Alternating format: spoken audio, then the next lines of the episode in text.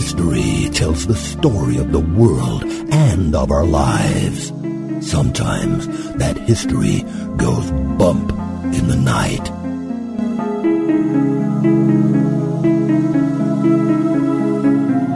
Broadcasting from the center of oddity and the supernatural in Central Florida, it's the History Goes Bump podcast. Hello, you spectacular people. Welcome to this 95th episode of the History Goes Bump podcast. Ghost Tours for the Theater of the Mind. I am your host, Diane. And this is Denise. And today's show is about Griffith Park, which was suggested to us by our History Goes Bump research crew member, Leanna Sapien, and she also helped us out with the research on this one. So thank you, Leanna, for that. This is a place that most people are familiar with here in America if you are familiar with the Hollywood sign. Absolutely, which I think is one of our landmarks that most people recognize in California. So Exactly. Before we do that, we want to point you in the direction of our website, historygoesbump.com. Denise, if people would like to send us an email, where can they do that? they're going to do that at historygoesbump at gmail.com. And we have some people to welcome into the Spooktacular crew. Welcome to Ken, Hey, Ken. Becca, Hi, Becca. Rhonda without an H, Hey, Rhonda without an H. Jeanne, Hi, Jan. and Emily. And Emily. We also would like to announce that we have added a couple of administrators to the Spooktacular crew page. Josh and Heather, who've been so good about, they're basically our unofficial welcoming wagon. Our welcome wagon. yeah. So thank you so much, Josh and Heather, being right there to welcome our new members. So So we thought we'd give them some title and power. And Josh says, does this mean we can ban people we don't like personally? no, Josh, you have to keep me on board. That's right. You'd be the first one to go. He'd be like, you're out of here for not using that feng shui word. We got a couple of comments over on the website. This one is from Lucy. Hello, I am from Solihull. I'm, I'm not sure how exactly to say that. In the UK and only discovered your podcast yesterday. I've already listened to several of them, really enjoyable. Thank you for your work and passion. I love your really interesting blend of history, true crime, and hauntings without any of the silliness you so often find in other ghost related podcasts. It's really great to have found you, and I will be working my way through the back catalog. My favorite so far has been Lizzie Borden. And then she wanted to see the video from our Haunted Disneyland episode. And so to let everybody else know this, if you're looking for our blog, which has all of the show notes, you just click on the blog link on the website at historygoesbump.com and that will send you right over to the blog where all the show notes are at. And then Megan wrote on the website, I just discovered your podcast and I'm enjoying it so much. I love history and I love ghost stories, even though I don't believe in ghosts.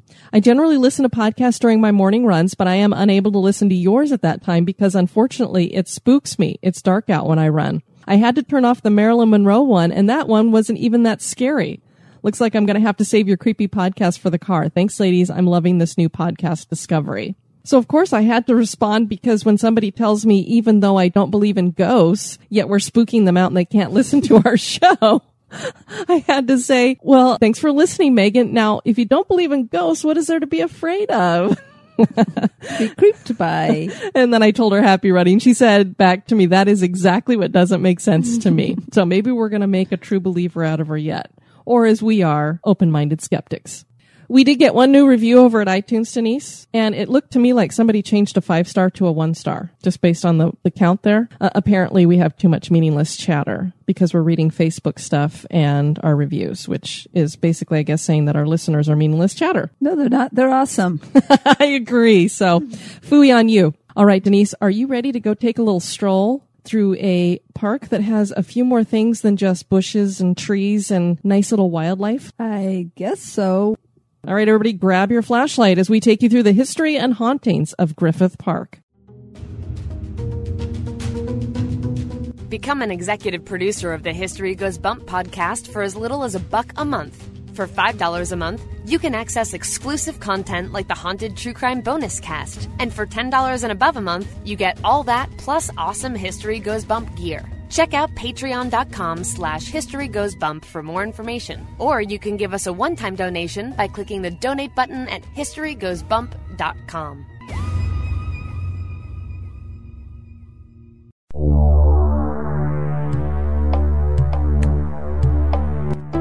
Welcome to this moment in Oddity History. The Chumash Native Americans speak of the legend of the Dark Watchers. These creatures even made their way into the cave drawings of the Chumash. The Dark Watchers are seen in the Santa Lucia Mountains that stretch from Avila Beach through San Luis Obispo and all the way to Monterey in California. People claim that they appear to be giant human shaped phantoms, and they are most commonly seen at twilight. The Dark Watchers usually appear to be staring off and unaware of anyone being near them, and as night falls and darkness creeps in, they simply disappear, as if swallowed by the inky blackness. John Steinbeck wrote of them in his short story Flight. Quote, Pepe looked to the top of the next dry withered ridge. He saw a dark form against the sky, a man's figure standing on top of a rock, and he glanced away quickly, not to appear curious. When a moment later he looked up again, the figure was gone. End quote. Some people have described the Dark Watchers as wearing hats and capes. Are these just Dark Watcher spirits, demons, or something else? We may never know, but they certainly are creepy and odd.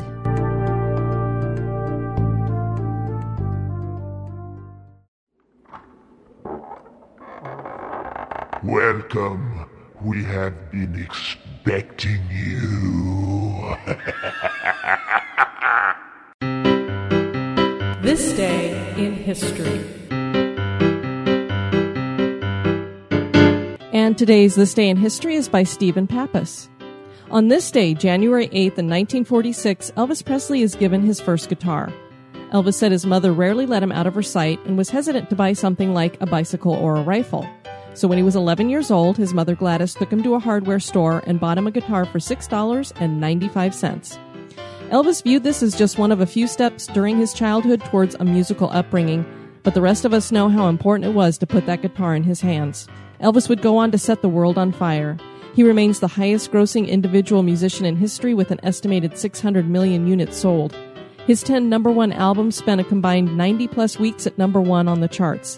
He had 18 number one songs, starred in 31 feature films, won three Grammys, and it all began with one woman putting a guitar into the hands of the man who would be, and remains, the king of rock and roll.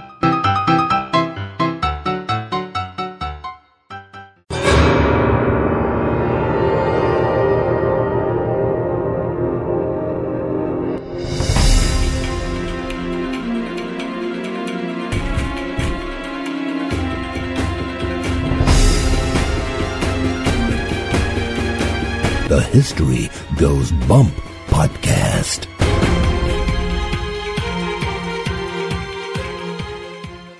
The Santa Monica Mountains are one of the most visited natural areas in California, and Griffith Park is a favorite location. The most familiar attribute of the park is the famous Hollywood sign. The park has been the scene to more than just fun outdoor activities. There is a belief that a curse is tied to the land here and that is why Griffith Park has been tied to urban legends, deaths, and hauntings. Join us as we explore the history and hauntings of Griffith Park. The Santa Monica Mountains parallel the Pacific Ocean along the coast of Southern California. The mountain range stretches from Point Mugu in Ventura County to the Hollywood Hills in Los Angeles. This was home to the Chumash and Tongva Native American tribes.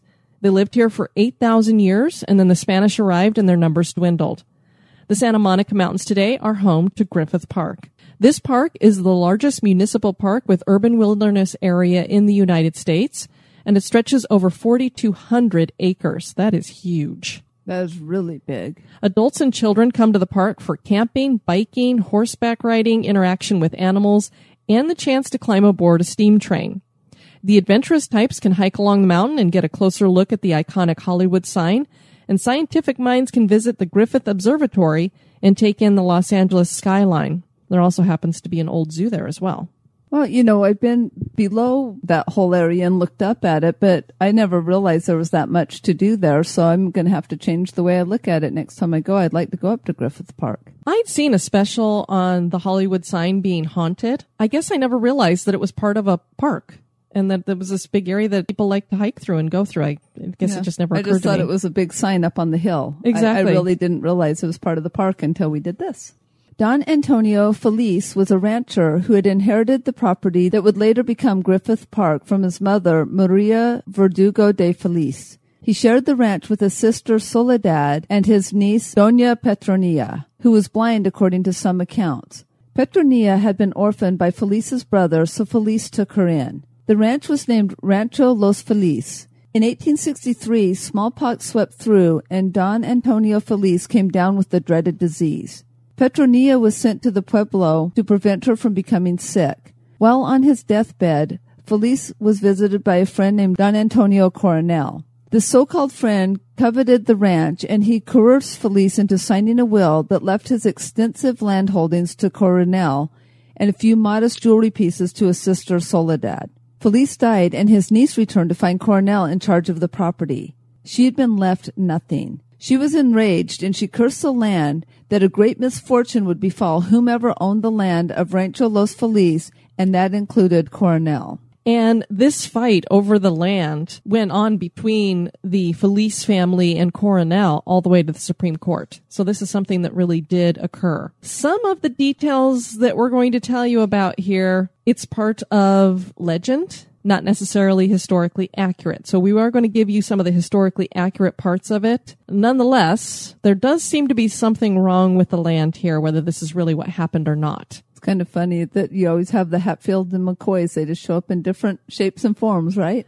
And you got to wonder about this guy. Can you imagine showing up when somebody's on their deathbed and getting them, you know, he probably wasn't even really conscious, just enough to sign something. And he probably told him it was something completely different. I just need you to sign this form for, I don't know. I'm sure he didn't tell him this is your will and I just wrote myself into it. It's amazing what they could do. But of course, this was back in the 1800s. So and that's something that's not that uncommon for people. I mean, now it is because you have to be in sound mind and thought before you sign legal papers, but they stole birthrights and all sorts of stuff all the time. Well, and I think I did read somewhere that Coronel was the family lawyer. So maybe there was a sense of trust there and didn't realize exactly what this was. I vey. So of course we have Petronia comes here and finds out that she's been left nothing, that this guy has come in and taken from their family, this land and the ranch. So then something bizarre occurred. Petronia, who was only in her twenties, dropped dead after she had placed the curse on the land. At least that's what the legend claims. Historical documents indicate that she married, had a son, and died 34 years later after supposedly she put the curse on the land. So I don't know where they got the drop dead. Somebody must have added that for a little bit of make it more eerie or creepy or whatever. Yeah, it adds that theatrical drama. An exclamation mark on the end of the curse. But the curse does seem to be very real. Don Coronel didn't believe the curse until his family members started dropping like flies in very violent ways. Coronel became a believer and he sold the land before he himself was caught up in any more misfortune. The next owner had cattle and a dairy farm. The cattle sickened and the property flooded and the owner was heavily in debt. Fire swept through the timberline as well. This owner decided to sell what did seem to be cursed property, and the property was then purchased by Colonel Griffith J. Griffith in 1882, and his parents, that must have been a joke. Let's name him Griffith J. Griffith. Give him the same it does first name actually and last sound kind of cool with the, the middle initial to break it up. I mean, Griffith Griffith would sound like you were, you know, stuttering, but Griffith J. Griffith kind of does sound cool. Yeah, so maybe it was a coincidence that uh, Don Coronel's family just started dropping like flies. And of course, we know in California, fires in the mountains, hello, happens all the time. So may not be related to a curse. The colonel made his money in coal mining and started an ostrich ranch on the property. Though ostrich feathers were popular in fashions at the time, Griffith's primary interest in the farm was to draw people to his nearby property holdings. He was a notorious land baron and hoped to lay out the land in suburban tracts. Then in a sudden turn of events, Griffith donated the land to create a park named for himself in 1896. People wondered what would make a man poised to make a lot of money in development to all of a sudden donate the land. Rumors of the curse really fired up at this time, and a party celebrating the transfer of the land would lead to claims of more than just a curse. This place appeared to be haunted. Major Horace Bell was a frontier writer and newspaper man who was known for embellishment. He founded The Porcupine in Los Angeles, which was a paper dedicated to social commentary. And I don't think it was an accident that he named it The Porcupine because he liked to go after the rich and the status people and tell different rumors and things about them in his paper. It's kind of one of those tabloid type. Basically, it was a tabloid, I think. And so it was meant to stick those people like a porcupine. He popularized the story about the Feliz curse, and he related that Griffith seemed to be tormented by visits from the spirit of Don Antonio Feliz and demons. And it should be noted that Bell and Griffith were not friendly with each other. They were rivals. So Again, this might be why we have a little bit of embellishment going on. He wrote that at the party where the city's influential people had gathered in Griffith Park to celebrate the transfer of the land from Griffith to the city, that the ghost of Feliz took a seat usually reserved for Griffith and proclaimed, quote, I come to invite you to dine with me in hell. In your great honor, I have brought an escort of sub-demons, end quote. The lights went out, and a cacophony of gongs and cymbals filled the room. All of the guests fled before the demons would have arrived. That's a hell of an embellishment if it didn't actually happen. I know because there'd be so many people that could go out and say, What is he talking about? exactly, especially if you're printing that somewhere. They'd be like, I was at that party. Nothing happened. Huh. So it does make you wonder, did something happen? The curse did seem to attach to more than just the land in the case of the colonel, though. It was either that or the alcohol. In 1903, he had accused his wife of conspiring with the Pope to poison him. So he shot her. He didn't kill her, but he did blind her in one eye and disfigured her face. He was sentenced to two years in San Quentin for the attack. Despite his grand donation of the Griffith Park land, when he was released from jail, he was damaged goods and rejected by society. He died in 1919 from liver disease, and only a handful of people attended his funeral. Now, I know that some paranoid people can get into this thought that my spouse is trying to kill me, trying to poison me. I'm just wondering where he came up with the Pope is helping her to do this. I didn't know that the Pope had time to go around planning poisonings of people. Maybe he was going for an insanity plea. I don't know. Who knows? The park has been in the hands of the government since the time of the colonel, but it seems to be sharing control with supernatural forces as well. There is no shortage of haunting experiences and other high strangeness in this park. Despite the fact that Petronia died in her son's home decades after she supposedly cursed the land, there are claims that her apparition is active. The spirit is described as a young woman in a white dress. There's our lady in white, sometimes riding a white horse.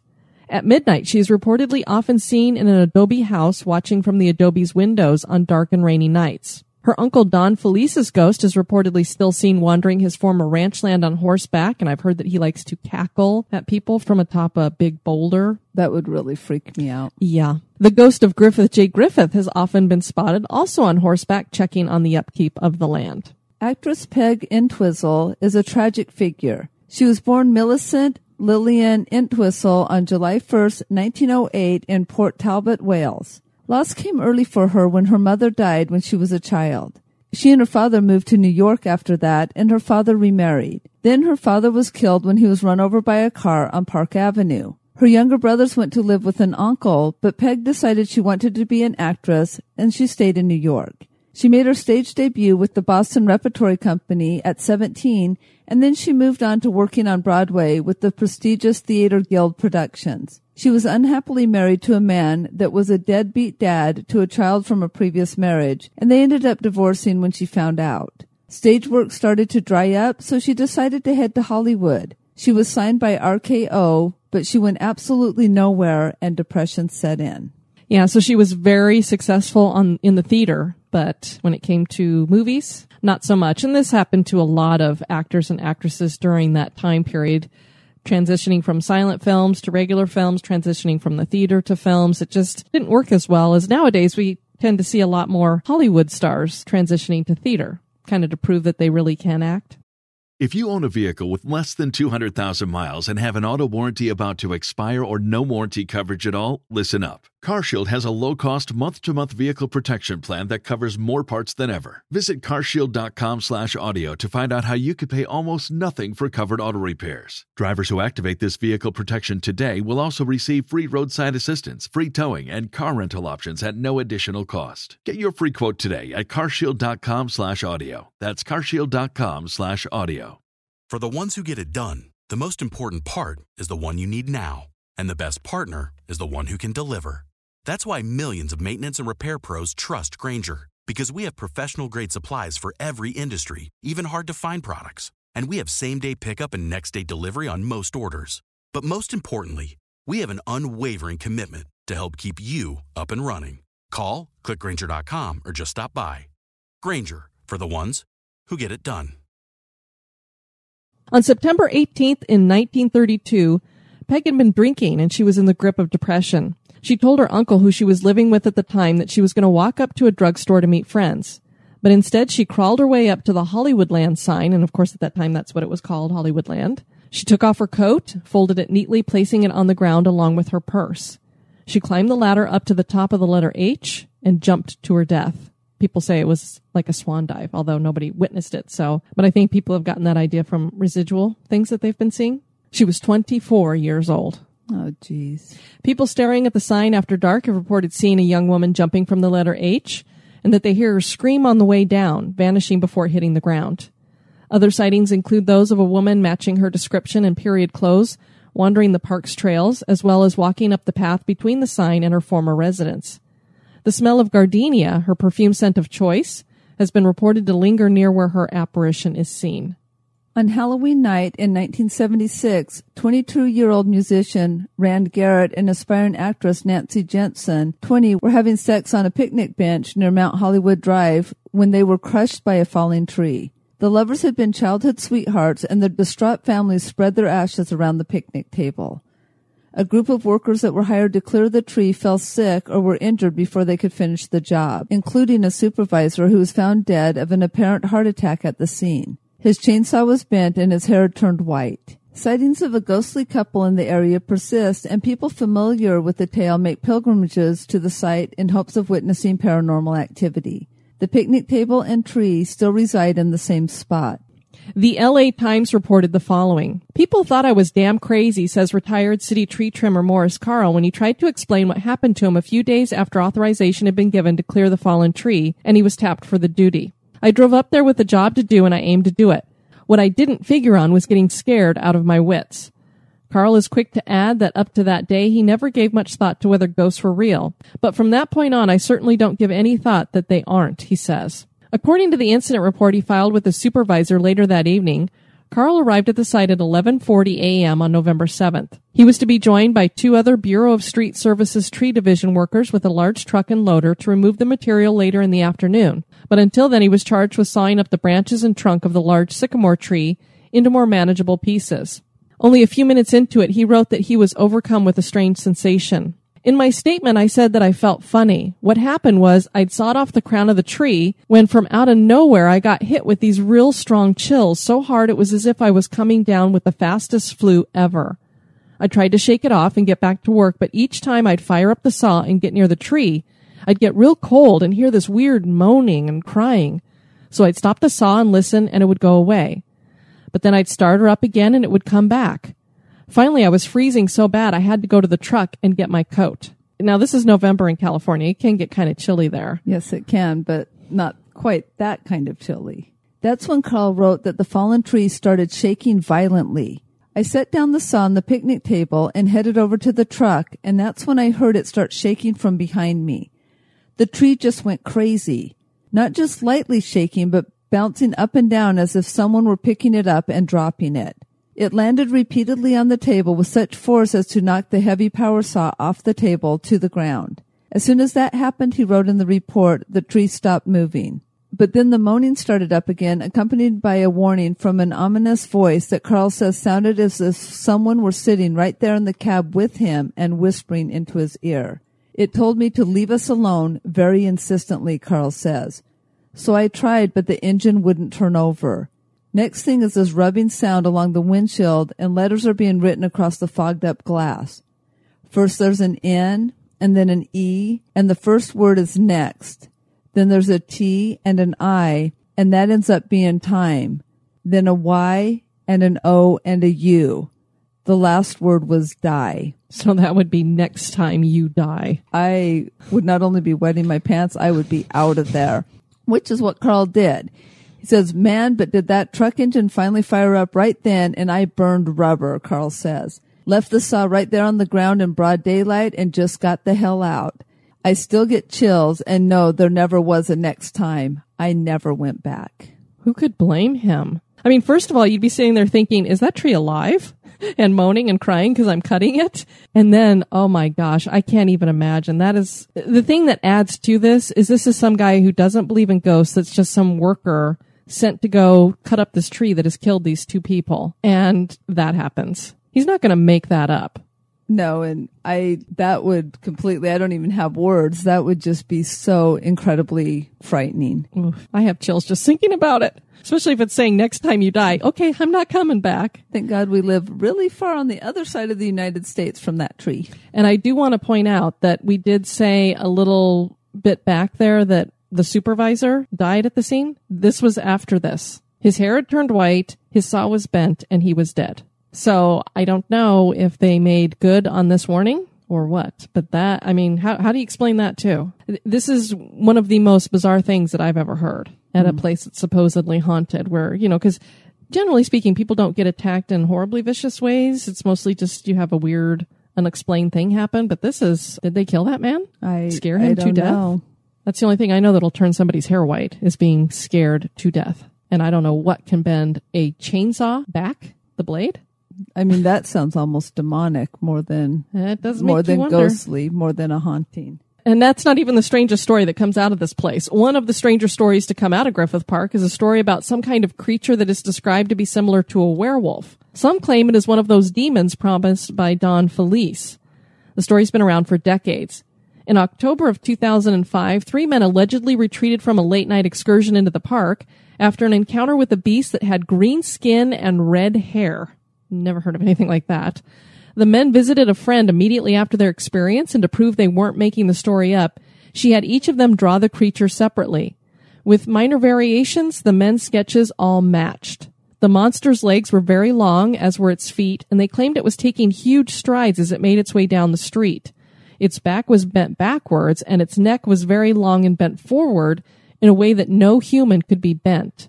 I mean, if you're going to make up a story about a creature, you wouldn't normally make that detail part of it. Right. More recently, an 11 year old boy named Jack said that on a 2009 visit, he was chased by an unusually large coyote. Reaching the top of a hill, he saw another kid around his age and warned him about the coyote. I'm quite glad you warned me, the kid told Jack, then handed him an old firecracker. Here, take this. It's good luck. The kid then ran through some bushes onto a small path. Fearing the coyote, Jack tried to follow him but never caught up and never saw the kid or the coyote again. So this kid I don't think was human either or in real body because I wouldn't think you'd normally have a young kid wandering around these paths by himself and carrying an old firecracker. Right. This, yeah, Griffith Park seems something else. It seems like it has cryptozoology, Mm-hmm. hauntings, demonic activity. I mean, that's It's like- got it all and a curse and a it. curse. I- It's just like, oh my goodness. Yeah. So did I say at the beginning I would like to go to Griffith Park? You did. Yeah, maybe we won't be taking our camper there after all. no camping there, eh? Did Horace Bell embellish the story of the Feliz curse? We know that some of his facts are not backed up by history, but the misfortune surrounding ownership of the land is very real. And there are many witnesses who have experienced strange things here. Is there a curse? Do demonic entities roam about the park? Is Griffith Park haunted? That is for you to decide. And we do have a link in the show notes for a haunted hayride that they do at the Griffith Park Old Zoo in October. So I think all month long they run this haunted hayride. So if any of you out in California want to go on the haunted hayride and um, contact us and let us know how it went, that would be cool. Well, Leanna, you suggested this location, so hey, Tag your it. we want to hear about that haunted hayride. We do have listener favorite joining us for our next episode. Freya Porter is going to be joining us. We're going to do the Oystermouth Castle, and it's not going to be from Australia. It's going to be from over in the UK because she's on holiday. Yes, she's on holiday across the pond. She, I'm telling you, she's our international correspondent. International correspondent Freya. At any rate, we're making her famous, so there you go. we do want to thank you guys for tuning into this episode. I have been your host, Diane. And this has been Denise. You take care now. Bye bye. Executive producers of this episode have been Dave and Ann, Melissa, Levi, Nicole, Jade, Sharon, Cricket, April, Katie, Stephen, Heather, Amy, Tanya, Leanna, Laura, Seth, Tracy, Josh, Barbara, Ashley, Griffin, David, Wendy, Roger, Jenny Lee, Dan, Janice, John, Liz, Lana John, Stuart, Laura, Homeworks, and brand new executive producer, Kelsey. Thank you. Societies rise and societies fall. When the time comes, one society steps forward to build a better future. The Wicked Library, Kettle Whistle Radio, Night Story Podcast, Prog Watch, Red Horse Radio, The Lift, History Goes Bump, Listen, The M Writing Podcast, Society 13, Rebuilding Society, one podcast at a time. Fan of the show? Subscribe to the show on iTunes, Stitcher, or your favorite podcast catcher. We would greatly appreciate your review at iTunes as well to help the show grow. Thank you.